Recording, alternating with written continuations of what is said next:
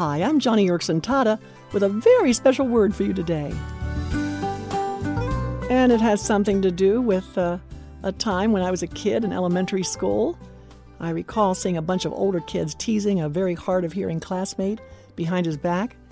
I, I knew this boy. His name was Benjamin, and although I knew he couldn't hear those bullies badmouth him, it sure did break my heart. Kids can be pretty rough on their peers when there's a disability involved. Thankfully, God's Word has something to say about that. In Leviticus chapter 19, verse 14, the Lord says outright, Do not curse the deaf or put a stumbling block in front of the blind, but fear your God. I am the Lord. I bet that hard of hearing kid Benjamin would appreciate that. But what a strange thing for God to say, Do not curse the deaf. Like those older kids in elementary school teasing Benjamin, you know, when you did badmouth a deaf person, he, he can't actually hear you. Uh, the same goes if you placed a stumbling block or a chair or a hassock or table. If you placed that thing in front of a blind person, he wouldn't be able to see you do it, right? So, what's God saying here? Well, first, he's saying that he takes the side of the poor and the lame and those who are deaf or blind. God takes the side of Benjamin. He is the guardian and protector of those who are in disadvantage. God takes the position of their advocate, which literally means to Give voice to those who have no voice. But what else is God saying here? Is there a broader application of that verse in Leviticus? Well, yes, there is.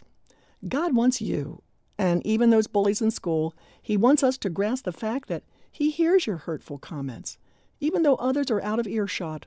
God sees your mischievous behavior, even though others can't observe what you're doing. The Lord says in Numbers 32 that you may be sure that your sin will find you out. Though the people you may say disparaging things against or gossip about may not be aware of your malice, God is aware. It's why he follows that command do not curse the deaf. He follows it with the warning fear God. I am the Lord. So today, friend, find a way you can take the side of the poor, or the elderly, or the disabled. Serve as a guardian and protector of those in need. If you do, you're copying God, you're glorifying Him. But the larger lesson may well be this God will see what you are doing. He knows what you're thinking. He hears what you're saying, even if nobody else does, even if you think no one's watching or can hear you. The stuff you do in private, well, it's not so private at all, is it? That's plenty of reason right there to fear God, right? It's true, disabilities like being deaf or blind can generate hurt and pain. And I sure wish I knew where Benjamin lived now because I would like to tell him the sorts of things I've shared with you today, that God is his advocate and protector. I would also want to share with him several copies of my track I wrote called Why, which I mentioned earlier this week. You can get yours when you connect with me today at joniandfriendsradio.org. This little track, and I'll send you three of them.